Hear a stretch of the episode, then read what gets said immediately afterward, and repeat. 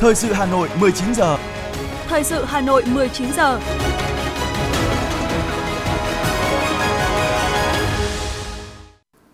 Thanh Hiền và Quang Minh kính chào quý vị và các bạn. Bây giờ là chương trình thời sự của Đài Phát thanh và Truyền hình Hà Nội, phát trực tiếp trên sóng phát thanh tần số ép em chín mươi mê ga héc. Tối nay thứ Bảy, ngày mười ba tháng tám năm hai nghìn không trăm hai mươi hai, chương trình có những nội dung chính sau đây. Thủ tướng Phạm Minh Chính khảo sát dự án cải tạo, mở rộng nhà máy sản xuất đạm Hà Bắc. Quận Bắc Từ Liêm tổ chức lễ trao tặng huân chương chiến công hạng nhất cho Công an quận và tuyên dương mười gương điển hình tiên tiến trong phong trào phòng chống tội phạm năm hai nghìn không trăm hai mươi hai. Hà Nội đã hỗ trợ gần một trăm lẻ bốn tỷ đồng tiền thuê nhà, đạt trên sáu mươi hai phần trăm. Thành phố tăng cường kiểm tra chấp hành pháp luật về an toàn thực phẩm và quản lý các loại hình kinh doanh dịch vụ lưu trú liên quan đến bóng cười. Sau mười ngày ra quân, từ ngày mùng hai đến ngày mười hai tháng tám, phát hiện bảy mươi sáu tài xế dương tính với ma túy và sử dụng rượu bia. Phần tin thế giới với những thông tin Hàn Quốc, Mỹ thảo luận về hợp tác công nghệ thông tin quốc phòng. Tổ chức Y tế Thế giới đặt tên mới cho các chủng virus gây bệnh đậu mùa khỉ. Trung Quốc cảnh báo cao nhất về nắng nóng. Sau đây là nội dung chi tiết sẽ có trong chương trình. Thưa quý vị, sáng nay tại tỉnh Bắc Giang, Thủ tướng Phạm Minh Chính và đoàn công tác của Chính phủ đã đến kiểm tra, thị sát thực địa và làm việc với các cơ quan có liên quan để bàn giải pháp tháo gỡ các khó khăn, vướng mắc liên quan đến dự án cải tạo và mở rộng nhà máy phân đạm và hóa chất Hà Bắc, một trong mười hai dự án chậm tiến độ, kém hiệu quả của ngành công thương. Dự án cải tạo và mở rộng nhà máy có tổng mức đầu tư hơn mười nghìn tỷ đồng, trong đó vốn vay của Ngân hàng Phát triển Việt Nam hơn bốn nghìn hai trăm tỷ đồng và các ngân hàng thương mại là gần ba nghìn một trăm tỷ đồng. Tuy nhiên, cho đến nay, dự án vẫn chưa quyết toán được hợp đồng E P C do vẫn còn một số nội dung tranh chấp sau quá trình đàm phán giữa chủ đầu tư và nhà thầu. Về kết quả kinh doanh, giai đoạn hai nghìn không trăm mười lăm đến hai nghìn không trăm hai mươi, công ty phân đạm và hóa chất Hà Bắc lỗ bốn nghìn bảy trăm sáu mươi tỷ đồng. Dù tình hình bắt đầu khởi sắc từ năm hai nghìn không trăm hai mươi mốt, đặc biệt sáu tháng đầu năm hai nghìn không trăm hai mươi hai, lãi đạt hơn một nghìn ba trăm bốn mươi sáu tỷ đồng, nhưng khoản lỗ lũy kế trong năm năm qua của công ty vẫn còn rất lớn. Tính đến hết năm hai nghìn không trăm hai mươi mốt, công ty còn nợ Ngân hàng Phát triển Việt Nam hơn sáu nghìn bốn trăm tỷ đồng, trong đó nợ gốc hơn ba nghìn tỷ đồng và nợ lãi là gần ba nghìn ba trăm sáu mươi tỷ đồng. Sau khi thị sát thực địa, Thủ tướng chủ trì cuộc làm việc với lãnh đạo các bộ ngành địa phương, doanh nghiệp để nghe báo cáo tình hình, đề xuất kiến nghị của các cơ quan có liên quan và bàn những giải pháp tháo gỡ khó khăn, vướng mắc liên quan đến dự án kém hiệu quả này. Hướng tới kỷ niệm bảy mươi bảy năm ngày truyền thống Công an Nhân dân, mười bảy năm ngày hội toàn dân bảo vệ an ninh Tổ quốc, sáng nay quận Bắc Từ Liêm trang trọng tổ chức lễ trao tặng huân chương chiến công hạng nhất cho Công an quận và tuyên dương mười gương điển hình tiên tiến trong phong trào phòng chống tội phạm năm hai nghìn không trăm hai mươi hai. Bí thư Trung ương Đảng, trưởng Ban Dân vận Trung ương Bùi Thị Minh Hoài, Trung tướng Lê Quốc Hùng, Ủy viên Trung ương Đảng, Thứ trưởng Bộ Công an, Phó Bí thư Thành ủy, Chủ tịch Hội đồng Nhân dân thành phố Nguyễn Ngọc Tuấn tham dự. Ôn lại truyền thống vẻ vang của lực lượng Công an Nhân dân qua bảy mươi bảy năm xây dựng, chiến đấu và trưởng thành, Công an quận Bắc Từ Liêm tự hào với những đóng góp giữ vững an ninh chính trị, trật tự an toàn xã hội, góp phần đưa Bắc Từ Liêm trở thành đô thị trung tâm mới của thủ đô. Phát huy cao độ tinh thần tận tụy với công việc, vượt qua mọi khó khăn thử thách, hoàn thành xuất sắc nhiệm vụ liên tục từ khi thành lập năm hai nghìn không trăm mười bốn đến nay, Công an quận Bắc Từ Liêm vinh dự đón nhận huân chương quân công hạng nhất, phần thưởng cao quý của Đảng, Nhà nước trao tặng, thể hiện sự ghi nhận đối với cống hiến, hy sinh và những chiến công, thành tích của các thế hệ cán bộ chiến sĩ. Nhân dịp này, Công an quận vinh dự có ba cá nhân được trao tặng huân chương chiến công hạng ba, mười tập thể cá nhân được Bộ Công an tặng bằng khen, Ủy ban Nhân dân thành phố Hà Nội tặng cờ thi đua xuất sắc. Đặc biệt với những thành tích xuất sắc trong phong trào phòng chống tội phạm và phong trào toàn dân bảo vệ an ninh Tổ quốc năm hai nghìn không trăm hai mươi hai, đã có mười gương điển hình tiên tiến được Ủy ban Nhân dân quận Bắc Từ Liêm tuyên dương khen thưởng. Đây là năm thứ tư quận Bắc Từ Liêm duy trì tổ chức hoạt động ý nghĩa này, thiết thực kỷ niệm ngày truyền thống Công an Nhân dân. Biểu dương những thành tích xuất sắc của Công an quận Bắc Từ Liêm, Trung tướng Lê Quốc Hùng, Thứ trưởng Bộ Công an đề nghị Công an quận tập trung tham mưu, tổ chức thực hiện tốt nghị quyết số mười hai của Bộ Chính trị về đẩy mạnh xây dựng lực lượng Công an Nhân dân thật sự trong sạch, vững mạnh, chính quy, tinh nhuệ, hiện đại, đáp ứng yêu cầu nhiệm vụ trong tình hình mới, đồng thời đẩy mạnh phong trào quần chúng bảo vệ an ninh Tổ quốc, tạo môi trường ổn định, thúc đẩy phát triển kinh tế xã hội, cuộc sống bình yên, hạnh phúc cho nhân dân.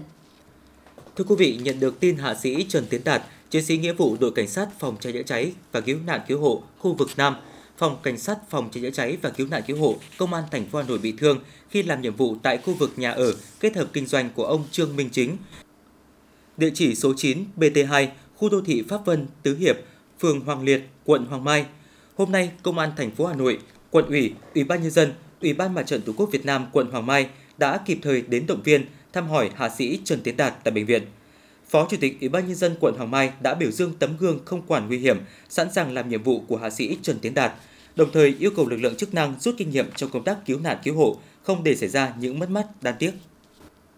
Xin chuyển sang những thông tin kinh tế. Trong báo cáo cập nhật tình hình kinh tế Việt Nam ấn phẩm tháng tám năm hai nghìn không trăm hai mươi hai, Ngân hàng Thế giới nhận định nhờ tỷ lệ tiêm vaccine cao, các biện pháp hạn chế đi lại được gỡ bỏ từ cuối năm hai nghìn không trăm hai mươi mốt, các lĩnh vực trụ cột của nền kinh tế Việt Nam đang phục hồi mạnh mẽ. Trên cơ sở đó, Ngân hàng Thế giới đã nâng mức dự báo tăng trưởng tổng sản phẩm trong nước giê đê pê của Việt Nam năm hai nghìn không trăm hai mươi hai lên bảy phẩy năm phần trăm. Đây là mức tăng trưởng cao nhất trong số các dự báo về nền kinh tế Việt Nam được các tổ chức quốc tế khác như Quỹ tiền tệ quốc tế, Ngân hàng Phát triển châu Á đưa ra. Theo một số chuyên gia kinh tế trong nước, đây cũng là lần hiếm hoi trong nhiều năm qua dự báo tăng trưởng giê đê pê của Việt Nam được các tổ chức quốc tế lớn đưa ra cao hơn so với mục tiêu kỳ vọng, đồng thời là mức dự báo có cơ sở dựa vào những động lực cho tăng trưởng kinh tế từ khu vực công nghiệp chế biến, chế tạo đã phục hồi nhanh chóng. Tuy nhiên, đi cùng với sự lạc quan, chuyên gia kinh tế trong và ngoài nước còn e ngại về các rủi ro, thử thách nền kinh tế phải đương đầu là lạm phát gia tăng, tình trạng thiếu hụt lao động và biến chủng mới của Covid mười chín có thể gây ra các đợt dịch, cản trở sự phục hồi của nhiều nền kinh tế lớn trên thế giới cũng như Việt Nam. Điều đó có nghĩa đi cùng lạc quan, không được chủ quan với rủi ro, phải tiếp tục cẩn trọng đối phó. Trong đó, bên cạnh việc không để dịch bệnh bùng phát trở lại, luôn phải có sự điều hành linh hoạt để vừa kiểm soát tốt lạm phát, hỗ trợ doanh nghiệp phục hồi, vừa tận dụng tối đa các dư địa phát triển. Trên thực tế, ngay từ đầu năm hai nghìn không trăm hai mươi hai, Chính phủ đã nhất quán với quan điểm này và rõ ràng đây là việc cần làm, luôn được thực hiện xuyên suốt ở các cấp. Thực hiện quyết định số không tám trên hai nghìn không trăm hai mươi hai, toàn thành phố Hà Nội đã hỗ trợ cho một trăm chín mươi chín nghìn ba trăm năm mươi lượt người lao động với số tiền một trăm lẻ ba tỷ bảy trăm ba mươi sáu triệu đồng. Việc chi trả hỗ trợ cho công nhân lao động được kịp thời và đầy đủ. Trong đó, các quận huyện thị xã đã hỗ trợ một trăm chín mươi mốt nghìn hai trăm hai mươi tám lượt người lao động đang làm việc cho doanh nghiệp, với số tiền đã chi là chín mươi lăm tỷ sáu trăm mười bốn triệu đồng. Các quận huyện thị xã đã hỗ trợ cho tám nghìn một trăm hai mươi hai lượt người lao động quay trở lại thị trường lao động, với số tiền chi trả là tám tỷ một trăm hai mươi hai triệu đồng. Để việc chi trả hỗ trợ tiền thuê nhà cho người lao động được đảm bảo đầy đủ, kịp thời và nhanh chóng, Sở Lao động Thương binh và Xã hội Hà Nội đã tham mưu Ủy ban Nhân dân thành phố ban hành quyết định số một nghìn bốn trăm hai mươi sáu ngày hai mươi bảy tháng tư năm hai nghìn không trăm hai mươi hai về việc thực hiện chính sách hỗ trợ tiền thuê nhà cho người lao động trên địa bàn thành phố. Theo quy định tại quyết định số không tám trên hai nghìn không trăm hai mươi hai, thời gian tiếp nhận hồ sơ hỗ trợ tiền thuê nhà cho người lao động chậm nhất đến ngày mười lăm tháng tám. Hiện nay, các quận, huyện, thị xã trên địa bàn Hà Nội vẫn đang tiếp tục tăng cường tuyên truyền chính sách hỗ trợ tiền thuê nhà cho người lao động đến các chủ cơ sở thuê trọ. Đồng thời, các địa phương chỉ đạo cơ sở và người cho thuê trọ, thuê nhà, tạo điều kiện cho người lao động trong việc xác nhận tình trạng đang thuê nhà, thuê trọ. Hiện nay, các quận, huyện, thị xã tiếp tục hướng dẫn các doanh nghiệp lập hồ sơ đề nghị hỗ trợ, tích cực khẩn trương thẩm định hồ sơ và tổ chức chi trả kịp thời, không để xảy ra tình trạng tồn đọng hồ sơ. Thưa quý vị và các bạn, thành phố Hà Nội với vai trò là trung tâm chính trị, hành chính quốc gia, là đô thị đặc biệt, hạt nhân của vùng đồng bằng sông Hồng, việc triển khai công tác lấy ý kiến cộng đồng dân cư đối với nội dung nhiệm vụ điều chỉnh tổng thể quy hoạch chung xây dựng thủ đô Hà Nội đến năm hai nghìn không trăm ba mươi và tầm nhìn đến năm hai nghìn không trăm năm mươi đóng vai trò đặc biệt quan trọng. Qua đó nhằm xác định các định hướng quy hoạch phù hợp với thực tiễn, nhận diện những hạn chế và tồn tại. Đồng thời, đây cũng là cơ hội để cán bộ và nhân dân các địa phương được đề xuất một số định hướng để quy hoạch địa phương mình trong quy hoạch chung của thủ đô Hà Nội tầm nhìn đến năm hai nghìn không trăm năm mươi, với mục tiêu lấy người dân làm trung tâm, chất lượng sống là cơ bản. Viện Quy hoạch Xây dựng Hà Nội cho biết, trong mười năm qua, một số quy định pháp luật liên quan đến lĩnh vực quy hoạch đô thị đã được sửa đổi bổ sung và ban hành mới. Đặc biệt là Nghị quyết số mười lăm ngày năm tháng năm năm hai nghìn không trăm hai mươi hai của Bộ Chính trị về phương hướng nhiệm vụ phát triển thủ đô Hà Nội đến năm hai nghìn không trăm ba mươi, tầm nhìn đến năm hai nghìn không trăm bốn mươi lăm đã đặt ra nhiều yêu cầu mới đối với công tác quy hoạch phát triển đô thị của thủ đô Hà Nội, cần phải xem xét rà soát điều chỉnh cho phù hợp với yêu cầu phát triển. Ủy viên Bộ Chính trị, Thường trực Ban Bí thư Võ Văn Thưởng đề nghị. Từ nay đến năm hai nghìn không trăm ba mươi, chỉ còn tám năm. Vì thế, Hà Nội phải chọn việc, chọn điểm, quyết tâm hoàn thành, làm cho bằng được, tạo chuyển biến thực sự diện mạo thủ đô, nhất là quy hoạch chung xây dựng thủ đô Hà Nội đến năm hai nghìn không trăm ba mươi và tầm nhìn đến năm hai nghìn không trăm năm mươi, bảo đảm trật tự an toàn đô thị, môi trường xanh, sạch đẹp, xây dựng được một số công trình văn hóa tiêu biểu, hạ tầng giao thông hiện đại, tạo niềm tin trong nhân dân. Ủy ban nhân dân thành phố đang triển khai tổ chức lập quy hoạch thủ đô Hà Nội thời kỳ hai nghìn không trăm hai mươi mốt đến hai nghìn không trăm ba mươi, tầm nhìn đến năm hai nghìn không trăm năm mươi. Đây là quy hoạch có tầm bao quát lớn, tích hợp đồng bộ các quy hoạch chuyên ngành, lĩnh vực có liên quan trên địa bàn thành phố, gắn với các quy hoạch quốc gia, quy hoạch ngành quốc gia, quy hoạch vùng. Do đó, cần thiết phải triển khai công tác lập điều chỉnh tổng thể quy hoạch chung xây dựng thủ đô để đảm bảo việc nghiên cứu triển khai đồng thời, đồng bộ, thống nhất với quy hoạch thủ đô đang nghiên cứu, các quy hoạch ngành quốc gia và quy hoạch vùng đồng bằng sông Hồng thời kỳ hai nghìn không trăm hai mươi mốt đến hai nghìn không trăm ba mươi, tầm nhìn đến năm hai nghìn không trăm năm mươi. Tin tưởng vào sự phát triển của thủ đô, Chủ tịch Quốc hội Vương Đình Huệ cho biết. Tôi tin tưởng rằng với những cái truyền thống rất là hào hùng của Đảng bộ, được sự quan tâm hết sức thường xuyên của Trung ương Đảng mà trực tiếp là Bộ Chính trị, Ban Bí thư của đồng chí Tổng Bí thư Nguyễn Phú Trọng, sự phối hợp của các ban, bộ ngành, địa phương và đồng bào trong cả nước với tinh thần Hà Nội vì cả nước, cả nước vì Hà Nội. Chắc chắn trong thời gian tới đây, Hà Nội sẽ tiếp tục phát triển nhanh và bền vững, ngày càng giàu đẹp, hiện đại và văn minh để đáp ứng được cái kỳ vọng của Đảng và của nhân dân thủ đô cũng như của cả nước. Thực hiện chủ trương của Thủ tướng Chính phủ, Ủy ban nhân dân thành phố Hà Nội đã giao Viện Quy hoạch xây dựng Hà Nội tổ chức lập điều chỉnh tổng thể quy hoạch chung xây dựng thủ đô. Hiện Viện Quy hoạch xây dựng Hà Nội đang phối hợp với Ủy ban nhân dân các quận huyện tổ chức lấy ý kiến của cơ quan, tổ chức cá nhân có liên quan và cộng đồng dân cư đối với nội dung nhiệm vụ điều chỉnh tổng thể quy hoạch chung xây dựng thủ đô theo quy định của Luật Quy hoạch đô thị và Luật Xây dựng. Qua các hội nghị lấy ý kiến trực tiếp đã có nhiều ý kiến đóng góp thiết thực xác đáng cho đồ án.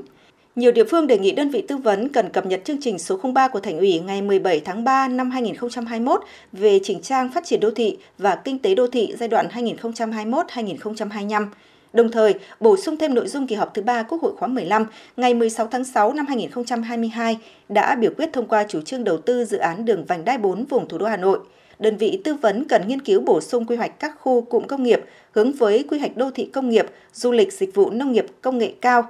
nghiên cứu định hướng quy hoạch hệ thống cấp nước, thoát nước thải, điện chiếu sáng, phân bố lại trạm xử lý nước thải, tạo điều kiện cho việc thực hiện mục tiêu phấn đấu lên quận của một số huyện ngoại thành. Với nhiều ý kiến đóng góp xác đáng, sát với thực tiễn của cộng đồng, chắc chắn đồ án được lập sẽ đảm bảo tính khả thi, hiệu quả trong thực hiện.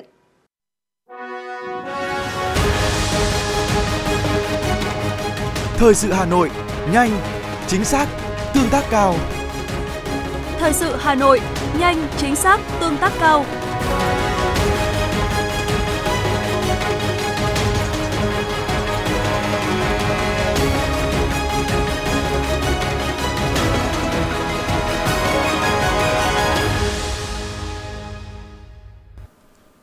Thưa quý vị và các bạn, Hội nghị Ban chấp hành Trung ương Đảng lần thứ sáu khóa mười hai, Trung ương đã ban hành nghị quyết về đổi mới, sắp xếp tổ chức bộ máy của hệ thống chính trị tinh gọn, hoạt động hiệu lực hiệu quả.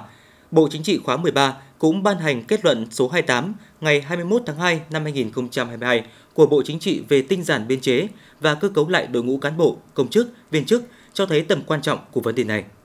Không giảm cơ học mà giảm nơi thừa, người có năng lực yếu, sáp nhập những đơn vị có chức năng nhiệm vụ gần nhau, tăng thêm cho nơi thiếu dựa vào vị trí việc làm, thành phố Hà Nội đã hoàn thành vượt các chỉ tiêu về tinh giản biên chế từ mười phần trăm trở lên. Trong đó đã giảm một nghìn bốn trăm bảy mươi ba biên chế công chức, tương đương với mười lăm phẩy sáu phần trăm, giảm mười hai nghìn tám trăm chín mươi biên chế sự nghiệp, tương đương với mười phần trăm so với năm hai nghìn không trăm mười lăm, giảm hai trăm tám mươi cấp trưởng, năm trăm sáu mươi cấp phó, giảm tám trăm bốn mươi người. Nhiều trụ sở sau sắp xếp được thu hồi và có phương án sử dụng hiệu quả hơn, qua đó tạo thuận lợi, tiết giảm chi phí tuân thủ cho người dân, tổ chức và doanh nghiệp, góp phần cải thiện an sinh xã hội, môi trường đầu tư, kinh doanh trên địa bàn thành phố. Đặc biệt, thành phố đã tổ chức thực hiện thí điểm mô hình chính quyền đô thị, giúp bộ máy chính quyền các quận và thị xã Sơn Tây gọn nhẹ hơn, hoạt động nhanh nhạy và thông suốt hơn. Ông Vũ Đức Bảo, trưởng ban tổ chức Thành ủy Hà Nội cho biết, thành phố có cơ chế khuyến khích chuyển các đơn vị sự nghiệp công lập sang cơ chế tự chủ.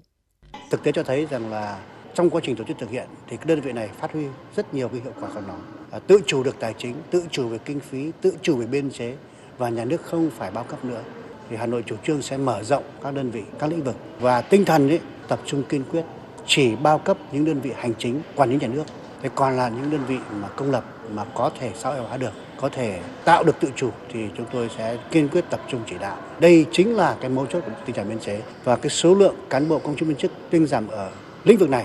tôi tin là sẽ nhiều, nhanh và đạt hiệu quả.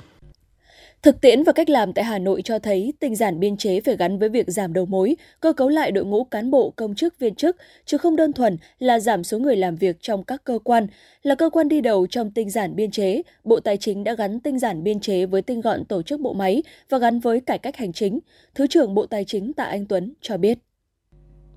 Tinh giản biên chế phải gắn với cải cách hành chính. Cải cách hành chính đây thì trên tất cả các phương diện, từ thể chế chính sách, thể chế chính sách chúng ta cũng phải cải cách để làm sao cho giảm nhiệm vụ của nhà nước mà xã hội có thể thực hiện được. Thì đây cũng là cái mà tinh gọn tổ chức bộ máy và tinh giản biên chế. Cùng với nó là cải cách hiện đại hóa, đặc biệt là cái chuyển đổi số.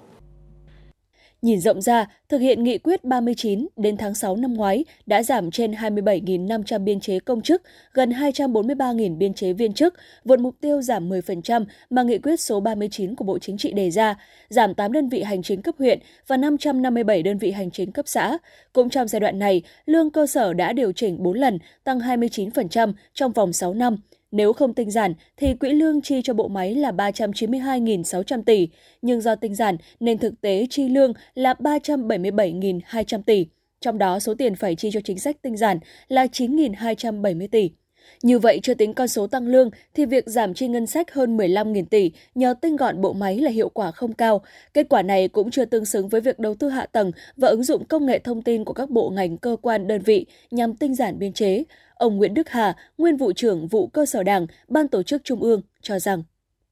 chúng ta đã bỏ ra một cái khoản tiền rất lớn để xây dựng cái cơ sở hạ tầng kỹ thuật về công nghệ thông tin. Thế thì như vậy đã phải làm thế nào? Bây giờ anh không còn phải nhiều người như trước đây nữa. Thì như vậy cùng với cái việc xác định vị trí việc làm của mỗi một chức danh tiêu chuẩn của một cái việc việc làm. Cái thứ hai nữa phải kết hợp mạnh mẽ sử dụng cái công nghệ thông tin, nền tảng kỹ thuật số như thế này. Thì như vậy chúng ta mới giảm mới được.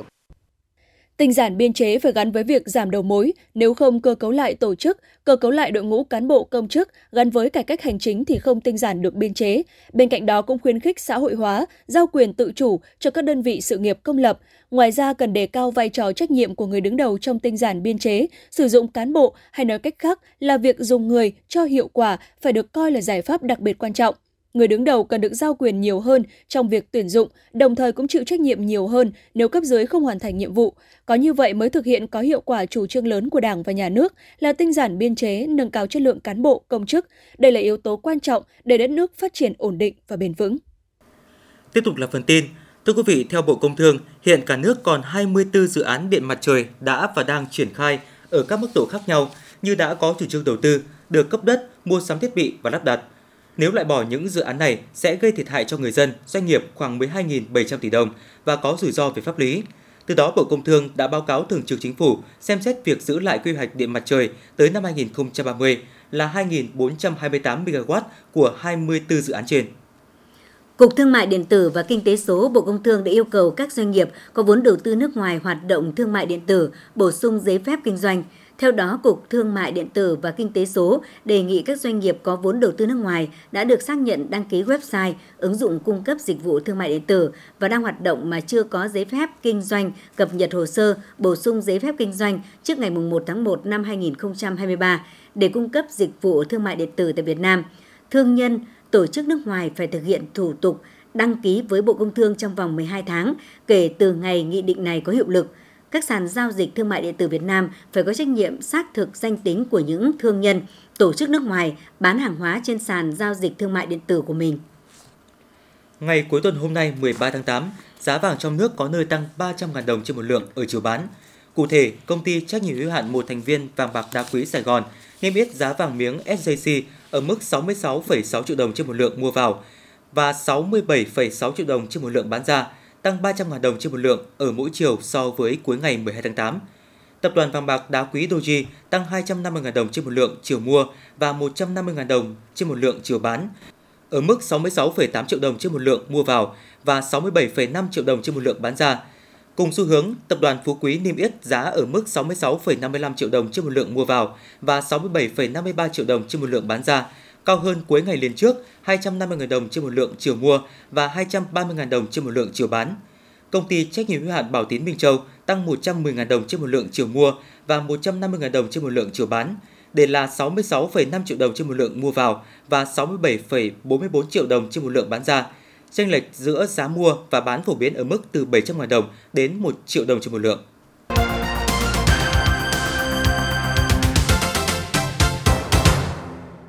Xin chuyển sang những thông tin khác. Văn phòng Chính phủ vừa ban hành thông báo số hai trăm hai mươi mốt kết luận của Phó Thủ tướng Chính phủ Vũ Đức Đam tại cuộc họp Ban chỉ đạo liên ngành Trung ương về tăng cường kiểm tra giám sát an toàn thực phẩm, trong đó đặc biệt quan tâm xử lý các cơ sở vi phạm trong sản xuất kinh doanh rượu. Thực hiện chỉ đạo trên, các cấp ngành địa phương trên địa bàn thành phố Hà Nội đã chủ động vào cuộc tăng cường thanh tra, kiểm tra việc chấp hành pháp luật về an toàn thực phẩm, xử lý cơ sở vi phạm trong sản xuất kinh doanh rượu. Trước tình trạng gia tăng vi phạm liên quan đến bóng cười khí N hai O, Ủy ban nhân dân thành phố Hà Nội đã ban hành kế hoạch số hai trăm mười sáu ngày mười một tháng tám năm hai nghìn không trăm hai mươi hai về tăng cường công tác quản lý, phòng ngừa, đấu tranh với tội phạm mua bán, tổ chức, chứa chấp sử dụng trái phép chất ma túy tại các cơ sở kinh doanh có điều kiện và dịch vụ nhạy cảm về an ninh trật tự, xử lý vi phạm liên quan đến bóng cười trên địa bàn thành phố Hà Nội. Ủy ban nhân dân thành phố yêu cầu tập trung đánh đúng, đánh trúng ổ nhóm, đường dây và tổ chức, đối tượng chuyên nhập lậu, sản xuất, vận chuyển, buôn bán khí N hai O, sử dụng với mục đích vui chơi, giải trí và mua bán, vận chuyển, chứa chấp, tổ chức sử dụng trái phép chất ma túy, kịp thời xử lý nghiêm theo quy định của pháp luật. Ủy ban nhân dân thành phố yêu cầu các lực lượng công an, quản lý thị trường, hải quan, thanh tra y tế làm tốt công tác nắm tình hình, rà soát địa bàn, điều tra cơ bản về đối tượng liên quan đến hoạt động nhập lậu, sản xuất kinh doanh, buôn bán tổ chức sử dụng bóng cười và các hành vi vận chuyển, mua bán tổ chức, chứa chấp sử dụng trái phép chất ma túy trên địa bàn thành phố để có giải pháp hiệu quả trong phòng ngừa, phát hiện tội phạm và các hành vi vi phạm. Bên cạnh đó, tăng cường công tác quản lý nhà nước trong lĩnh vực xuất nhập khẩu, sản xuất kinh doanh, buôn bán khí N hai O, các loại hình kinh doanh dịch vụ và lưu trú như cà phê, khách sạn, quán bar, karaoke, homestay, chủ động phát hiện, khắc phục sơ hở, không để tội phạm lợi dụng kinh doanh buôn bán khí N hai O hoặc tổ chức sử dụng trái phép chất ma túy, đề xuất xử lý nghiêm các cơ sở và chủ cơ sở có hành vi vi phạm. Phó Chủ tịch Ủy ban nhân dân thành phố Hà Nội Trần Xuân Dũng vừa ký quyết định số hai tám sáu năm về việc ban hành khung kế hoạch thời gian năm học hai nghìn không trăm hai mươi hai đến hai nghìn không trăm hai mươi ba đối với giáo dục mầm non, giáo dục phổ thông và giáo dục thường xuyên trên địa bàn thành phố Hà Nội. Theo đó, toàn thành phố tổ chức khai giảng vào ngày mùng năm tháng chín năm hai nghìn không trăm hai mươi hai, học sinh các cấp học tựu trường sớm nhất vào ngày hai mươi chín tháng tám năm hai nghìn không trăm hai mươi hai. Riêng học sinh lớp một tựu trường sớm nhất từ ngày hai mươi hai tháng tám năm hai nghìn không trăm hai mươi hai. Thời gian kết thúc học kỳ một vào trước ngày mười lăm tháng một năm hai nghìn không trăm hai mươi ba, hoàn thành kế hoạch giáo dục học kỳ hai vào trước ngày hai mươi lăm tháng năm năm hai nghìn không trăm hai mươi ba, kết thúc năm học trước ngày ba mươi mốt tháng năm năm hai nghìn không trăm hai mươi ba, xét công nhận hoàn thành chương trình tiểu học và xét công nhận tốt nghiệp trung học cơ sở vào trước ngày ba mươi tháng sáu năm hai nghìn không trăm hai mươi ba, hoàn thành công tác tuyển sinh các lớp đầu cấp học trước ngày ba mươi mốt tháng bảy năm hai nghìn không trăm hai mươi ba. Riêng thời gian tổ chức thi tốt nghiệp trung học phổ thông, thi học sinh giỏi quốc gia và thi khoa học kỹ thuật cấp quốc gia thực hiện theo hướng dẫn của Bộ Giáo dục và Đào tạo. Thưa quý vị và các bạn, khoảng năm năm trở lại đây, nhiều mạnh dạn đầu tư và học hỏi kinh nghiệm từ các địa phương khác đã giúp người nông dân huyện Đan Phượng phát triển kinh tế với mô hình trồng nho hạ đen, kết hợp làm du lịch sinh thái. Những vườn nho xanh tốt, đang ăn sâu, bén rễ, được trồng theo tiêu chuẩn Việt Gáp và hữu cơ, cứ một năm hai vụ cho trái ngọt lành, giúp người dân nơi đây có thêm một cơ hội làm giàu mới. Nho hạ đen là giống nho khá mới mẻ đối với các tỉnh phía Bắc, cho sản lượng nhiều hơn so với các giống nho bản địa. Trong khi những giống nho khác trong nước thường tập trung chủ yếu ở các tỉnh Ninh Thuận, Bình Thuận, thì với giống nho đen không hạt có thể trồng được ở nhiều nơi. Nho hạ đen có quả tròn, sai quả, thịt quả dày và không có hạt. Khi ăn sẽ cảm nhận được vị ngọt đậm và khá giòn, thơm mát. Với sự hỗ trợ của các kỹ sư trường Đại học Nông lâm Bắc Giang, chỉ sau tám tháng canh tác, gia đình ông Nguyễn Văn Nội ở xã Phương Đình là hộ đầu tiên mày mò đưa cây nho hạ đen vào canh tác trên đất Đan Phượng đã bắt đầu cho ra trái. Giá bán ban đầu chỉ tầm một trăm hai mươi nghìn đồng một ki lô gam, năng suất lứa đầu đạt khoảng tám tấn trên một hectare. Từ năm thứ hai trở đi, mỗi năm thu được hai lứa quả, năng suất trung bình đạt từ mười lăm đến hai mươi tấn quả một năm, với giá bán từ một trăm nghìn đồng đến một trăm năm mươi nghìn đồng một kg, doanh thu đạt từ một phẩy năm đến ba tỷ đồng trên một hectare, lợi nhuận thu về trên một tỷ đồng trên hectare, cao gấp nhiều lần so với trồng lúa. Năm nay thì nho hạ đen được trả giá bình quân khoảng một trăm năm mươi nghìn đồng một kg. Lại thêm một sản phẩm đã được thành phố cấp chứng nhận ô cốp ba sao, thế nên rất được nhiều người tiêu dùng ưa chuộng, sản phẩm thu hoạch đến đâu, tiêu thụ hết đến đó. Ông Nguyễn Văn Nội, xã Phương Đình, huyện Đan Phượng chia sẻ. Thì cây nho này thì nhà trồng từ hai nghìn không trăm mười chín thì cho đến nay thì cũng thấy nó là cái cây mà đem lại cái tiềm năng kinh tế là cao nhất cho các loại cây trồng, ưa và thích hợp với cái đồng đất của phía Bắc mình. Gia đình đã được là thành phố Hà Nội cấp ô cốp năm hai nghìn không trăm hai mươi mốt. Nói chung là đã được chứng nhận ô cốp rồi thì mình lại phải theo cái sản phẩm ô cốp. Thì nói chung là làm là phải đảm bảo, hàng là nó phải sạch sẽ. Hiện nay, lãnh đạo xã Phương Đình có hướng nhân rộng mô hình và thành lập hợp tác xã với hy vọng đưa cây nho thực sự trở thành loại cây trồng mới, giúp nông dân làm giàu. Ông Đinh Hữu Thành, Phó Chủ tịch Ủy ban nhân dân xã Phương Đình, huyện Đan Phượng cho biết. Ủy ban xã cũng được huyện quan tâm chỉ đạo là bây giờ cũng là định hướng cho bà con dần dần chuyển đổi cơ cấu cây trồng vật nuôi và làm sao thành khu tập trung, tức là làm sao toàn bộ khu này là canh tác tập trung thì bà con vào đấy để tự học hỏi lẫn nhau, cùng phát triển sản xuất để thu hút các nhà về thu mua hoặc nhà đầu tư hoặc là cũng như nhà phòng kinh tế hay là thành phố về để hướng dẫn các quy trình nó đảm bảo hơn và hiệu quả. Bây giờ là bà con rất phấn khởi là kinh tế đã nâng lên rất nhiều. Thành công của loại cây trồng mới trên đất Đan Phượng càng chứng tỏ hiệu quả của tích tụ ruộng đất, giúp nông dân có cơ hội canh tác trên những ô thửa lớn để đưa máy móc và khoa học kỹ thuật mới vào canh tác, từ đó giúp hình thành các vùng chuyên canh hàng hóa, đưa ra thị trường các mặt hàng nông sản chất lượng và giá trị kinh tế cao. Mô hình trồng nho hạ đen tại Đan Phượng cũng là một trong hai mô hình trình diễn trồng giống mới có năng suất và chất lượng cao, thích ứng với biến đổi khí hậu được Trung tâm Khuyến nông Hà Nội triển khai tại hai huyện Đan Phượng, Hoài Đức từ năm hai nghìn không trăm hai mươi mốt. Với quy mô chín nghìn mét vuông được thực hiện tại xã Đan Phượng, huyện Đan Phượng có hai hộ tham gia. Tại xã An Thượng, huyện Hoài Đức có quy mô một nghìn sáu trăm mét vuông có một hộ tham gia. Các hộ tham gia mô hình được hỗ trợ năm mươi phần trăm chi phí giống, vật tư làm giàn và phân bón. Giống được bàn giao cho các hộ trồng từ cuối tháng ba năm hai nghìn không trăm hai mươi mốt. Đến nay thì cây sinh trưởng phát triển tốt cho thu hoạch rộ. Ông Nguyễn Văn Hà, trưởng phòng khuyến nông trồng trọt, Trung tâm Khuyến nông Hà Nội đánh giá. Để mở rộng được cái mô hình này, thì bước đầu thì chúng tôi cũng khuyến cáo đây là cái cây nho này là cái cây trồng mới ở trên địa bàn thành phố. Thì mới theo dõi được một năm hai mươi mốt, năm này năm thứ hai. Và cái thứ hai là cái việc đầu tư ban đầu của cây nho cũng rất lớn, tiền giống rồi tiền làm giàn rồi các thứ. Cái thứ ba là cái cây nho này nó đòi hỏi kỹ thuật rất là cao. Đấy cho chúng tôi cũng không khuyến khích mở rộng đại trà của hạt. Chỉ những hộ gia đình nào có điều kiện thực sự mà tâm huyết với cây nho thì mới lên phát triển.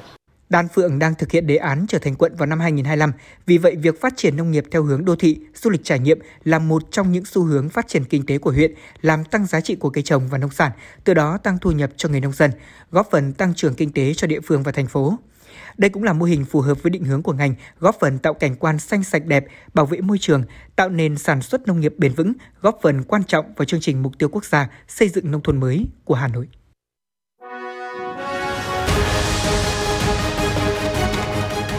ép em chín mươi cập nhật trên mọi cung đường. ép em chín mươi cập nhật trên mọi cung đường.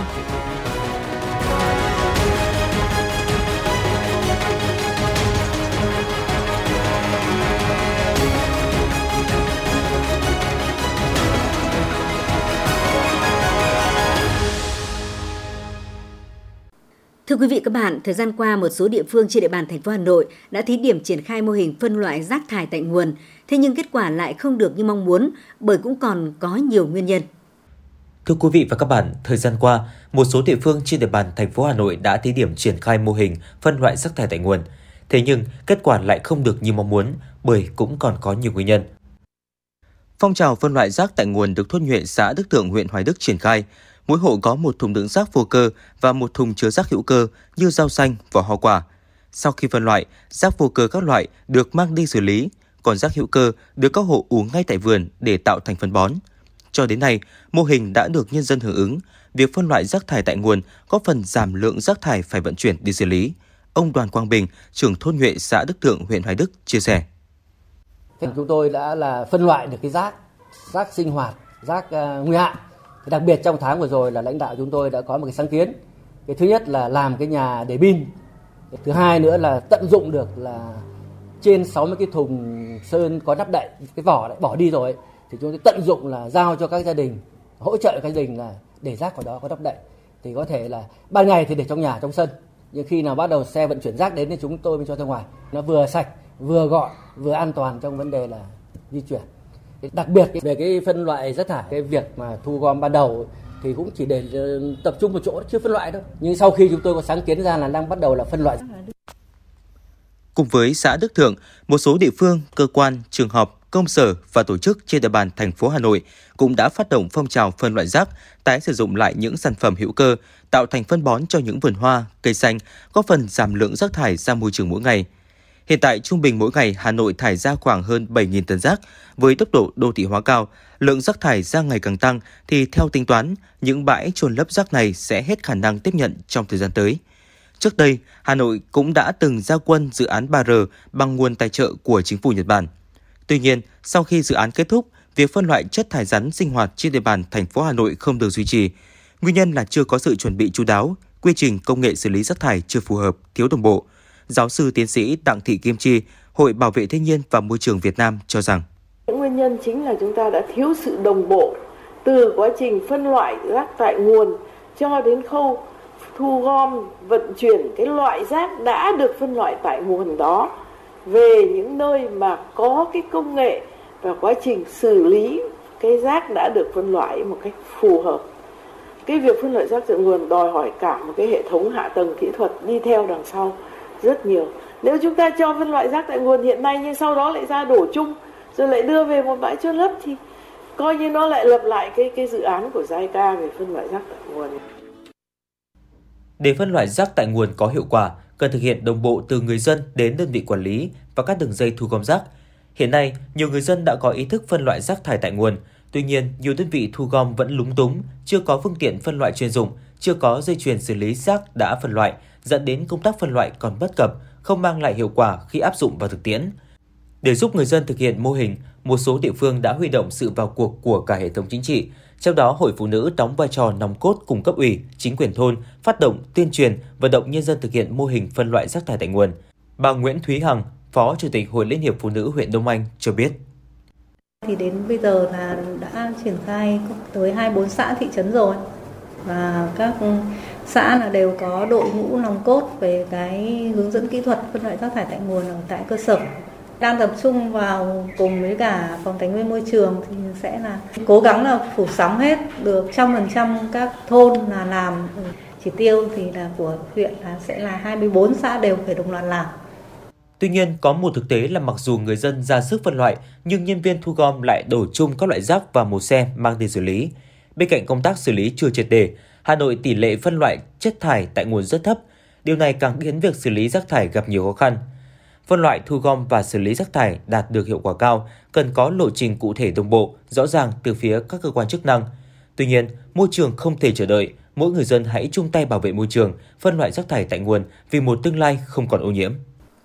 Tiếp tục là phần tin. Thưa quý vị, Cục Quản lý Dược Bộ Y tế có công văn số bảy bảy bảy bảy gửi Sở Y tế Hà Nội về việc tăng cường thanh tra kiểm tra, giám sát chất lượng thuốc, phòng chống thuốc giả. Theo đó, Cục Quản lý Dược đề nghị Sở Y tế thành phố xây dựng kế hoạch và phối hợp với cơ quan công an, quản lý thị trường, hải quan, ban chỉ đạo ba tám chín thành phố tiến hành đợt cao điểm thanh tra kiểm tra chống thuốc giả, thuốc nhập lậu, thuốc không rõ nguồn gốc trên địa bàn. Trước đó, cơ quan chức năng đã phát hiện kho thuốc bất hợp pháp tại căn hộ chung cư cao cấp tầng mười tám tòa nhà Hà Nội Central Point, số hai mươi bảy Lê Văn Lương, Thanh Xuân, Hà Nội, không có giấy tờ chứng minh nguồn gốc xuất xứ. Việc sản xuất, buôn bán, sử dụng các loại thuốc trên gây nguy hại tới sức khỏe người tiêu dùng, gây bất an cho nhân dân và ảnh hưởng tới uy tín, quyền lợi của các nhà sản xuất, kinh doanh thuốc chân chính.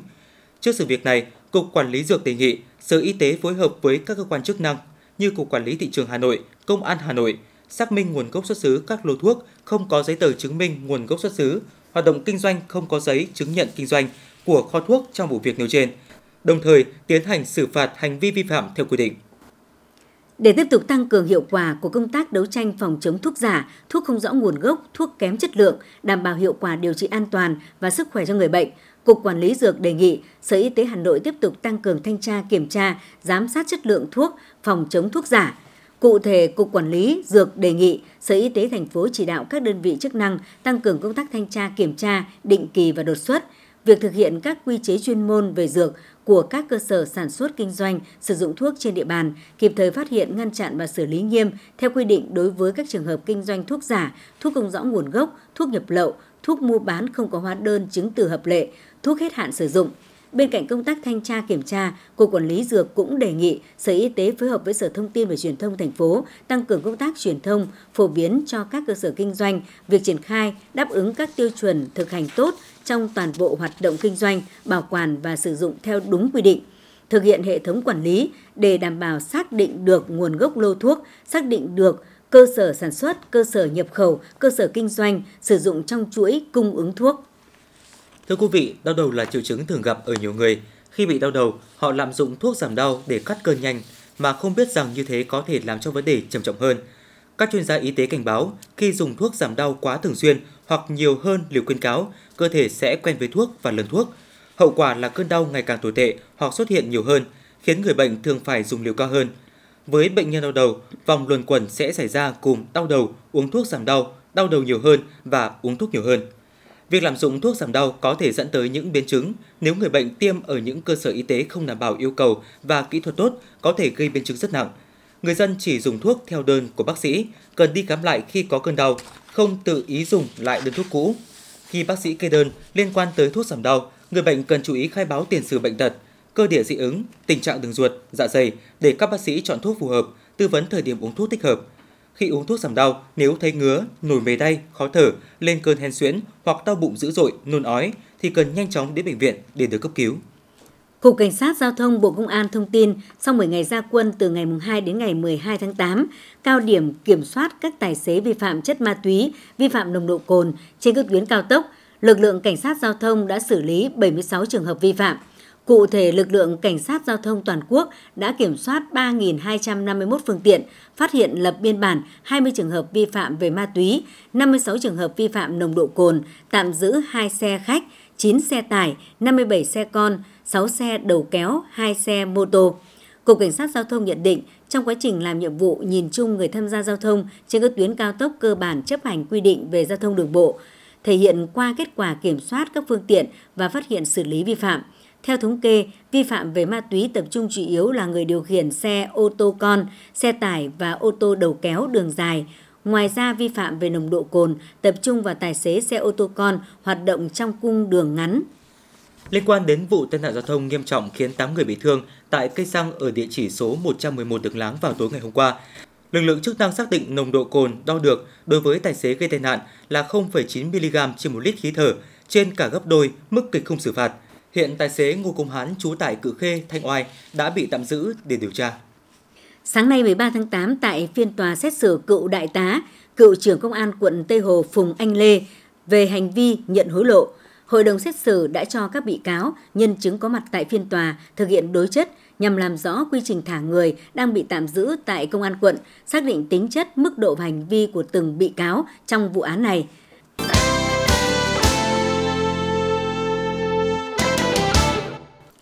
Quý thính giả đang nghe chương trình thời sự của Đài Phát thanh và Truyền hình Hà Nội, được phát trực tiếp trên sóng ép em tần số chín mươi mê ga héc. Xin chuyển sang những thông tin thế giới. Ngày mười hai tháng tám, các quan chức quốc phòng Hàn Quốc và Mỹ đã tiến hành thảo luận về mối quan hệ hợp tác song phương trong lĩnh vực công nghệ thông tin và truyền thông liên quan đến quốc phòng. Đây là cuộc họp thường niên thứ hai của Ủy ban Hợp tác song phương trong lĩnh vực công nghệ thông tin và truyền thông Hàn Quốc-Mỹ. Tại cuộc họp, cả Mỹ và Hàn Quốc cùng tái khẳng định khả năng tương tác giữa các lực lượng đồng minh là thực chất trong nỗ lực nâng cao khả năng chiến đấu. Ngoài ra, hai bên cũng nhất trí tiếp tục cuộc thảo luận về việc thiết lập các hệ thống chỉ huy và kiểm soát khác nhau cũng như các nền tảng chia sẻ thông tin nhằm tạo điều kiện tối đa để sẵn sàng chiến đấu. Ấn Độ đã chứng kiến số ca mắc cô vít mười chín tăng vọt trong thời gian gần đây. Trong hai mươi tư giờ qua, quốc gia Nam Á này đã ghi nhận hơn mười sáu nghìn ca mắc mới cô vít mười chín. Giới chức y tế Ấn Độ cho rằng số ca nhiễm mới gia tăng gần đây là do người dân mất cảnh giác và không tuân thủ các quy định về giãn cách xã hội. Số ca mắc mới cô vít mười chín ghi nhận tại Hàn Quốc trong ngày hôm qua đã giảm ngày thứ hai liên tiếp, nhưng số ca bệnh nặng vẫn ở mức cao nhất trong ba tháng qua. Theo Trung tâm Kiểm soát và Phòng ngừa Dịch bệnh Hàn Quốc, số bệnh nhân thể nặng hiện là bốn trăm năm mươi ba ca. Hàn Quốc cũng ghi nhận thêm năm mươi tám người tử vong do Covid mười chín, nâng tổng số lên trên hai mươi lăm nghìn bốn trăm chín mươi chín trường hợp. Theo cuộc khảo sát do Bộ Y tế Indonesia và Khoa Y tế Công cộng thuộc Đại học Indonesia thực hiện, một bộ phận lớn người dân Indonesia đã có kháng thể phòng chống lây nhiễm Covid mười chín. Cuộc khảo sát cho thấy tính đến tháng bảy, chín mươi tám phẩy năm phần trăm dân số Indonesia đã có kháng thể phòng chống Covid mười chín, tăng so với khoảng tám mươi tám phần trăm dân số trong một nghiên cứu phát hiện vào tháng mười hai năm hai nghìn không trăm hai mươi mốt. Trong khi đó, Malaysia, nước láng giềng của Indonesia, đang khuyến khích người dân tiêm mũi vaccine tăng cường thứ hai. Các số liệu thống kê mới nhất của Tổ chức Y tế Thế giới cho thấy Nhật Bản ghi nhận số ca mắc mới Covid mười chín nhiều nhất thế giới trong tuần thứ ba liên tiếp. Cụ thể, trong tuần từ ngày mùng một đến ngày mùng bảy tháng tám, Nhật Bản ghi nhận gần một phẩy năm triệu ca nhiễm mới, tăng chín phần trăm so với một tuần trước đó và chiếm hơn hai mươi phần trăm trong tổng số ca nhiễm mới trên toàn cầu. Tổng số người tử vong do dịch Covid mười chín ở Nhật Bản là hơn một nghìn người, tăng năm mươi ba người so với một tuần trước đó, cao thứ tư trên thế giới sau Mỹ, Brazil và Italy. Dòng phụ B A chấm năm của biến thể Omicron được cho là nguyên nhân dẫn tới làn sóng lây nhiễm thứ bảy hiện nay ở xứ sở mặt trời mọc. Đáng chú ý, số ca mắc Covid mười chín ở trẻ em là khá lớn khi tỷ lệ tiêm chủng ở lứa tuổi này vẫn còn thấp. Do đó, Nhật Bản đã khuyến cáo người dân nhanh chóng tiêm vaccine phòng Covid mười chín để đảm bảo an toàn cho trẻ trong làn sóng dịch hiện nay. Nga đã xác nhận sáu trường hợp mắc chủng Deltacron là biến thể lai giữa hai biến chủng Delta và Omicron của virus SARS-xê o vê hai. Giới chức y tế Nga cho biết hiện biến thể lai Deltacron này mới này chưa lây lan rộng. Có năm trường hợp phát hiện ở thành phố Saint Petersburg, một trường hợp ở Moscow. Các chuyên gia khuyến cáo người dân không vì thế mà lơ là cảnh giác bởi nguy cơ xuất hiện làn sóng Covid mười chín mới vẫn luôn hiện hữu.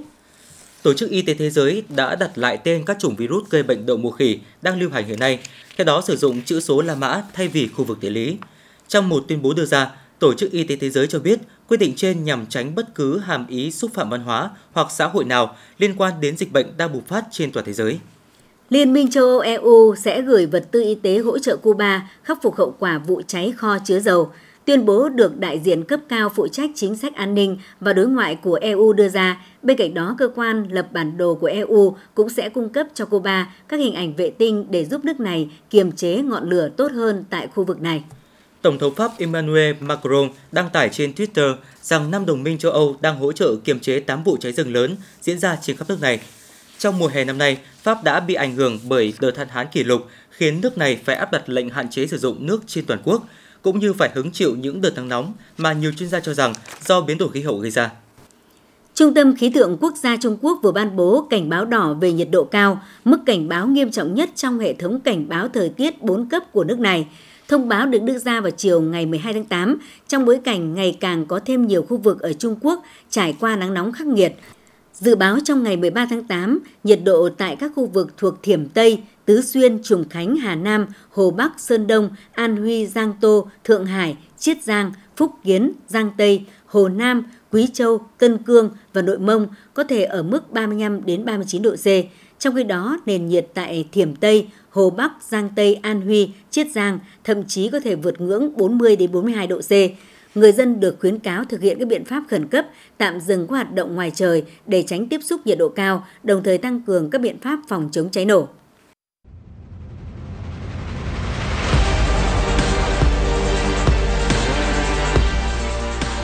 Bản tin thể thao. Bản tin thể thao.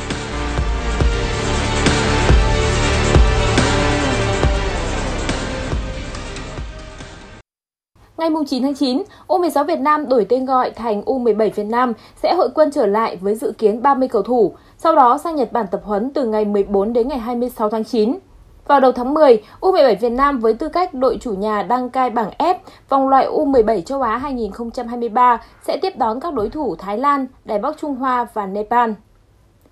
Ngay sau khi giành ngôi vô địch tại giải U mười chín quốc tế, thầy trò huấn luyện viên Đinh Thế Nam lên đường sang Nhật Bản tập huấn để chuẩn bị cho vòng loại cúp bóng đá U hai mươi châu Á hai nghìn không trăm hai mươi ba. Trong danh sách hai mươi lăm cầu thủ, những cái tên không có trong chuyến đi này do bị chấn thương là tiền vệ Nguyễn Văn Trường, hậu vệ Đặng Tuấn Phong. Văn Trường bị dạn xương mác cổ chân, Tuấn Phong bị tổn thương gân khoeo sau gối trái. Hai cầu thủ này cần phải nghỉ thi đấu dài ngày để theo dõi và điều trị hồi phục. Ngoài ra, ba cái tên khác không có trong kế hoạch của huấn luyện viên trưởng đó là tiền vệ Nguyễn Thành Đạt, tiền đạo Nguyễn Nhân Nghĩa và Tạ Việt Sơn. Toàn đội sẽ thi đấu giao hữu ba trận gặp U mười chín Nhật Bản vào ngày mười bảy tháng tám, gặp U mười tám Seiro Osaka ngày hai mươi hai tháng tám, gặp tuyển đại học Osaka Sangyo vào ngày hai mươi lăm tháng tám và trở về nước sau đó một ngày. Vòng hai Bundesliga, Borussia Dortmund có chuyến làm khách trên sân của Freiburg. Dù Borussia Dortmund là đội được đánh giá cao hơn, thế nhưng bất ngờ đã đến ở phút thứ ba mươi lăm khi Gori Gris đã ghi bàn mở tỷ số cho đội chủ nhà. Phải đến phút thứ bảy mươi bảy, đoàn quân của huấn luyện viên Edin Terzic mới có được bàn gỡ do công của Binoe Giston. Chưa dừng lại ở đó, phút tám mươi tư, Mokoko ghi tên mình lên bảng tỷ số đưa Borussia Dortmund vươn lên dẫn trước.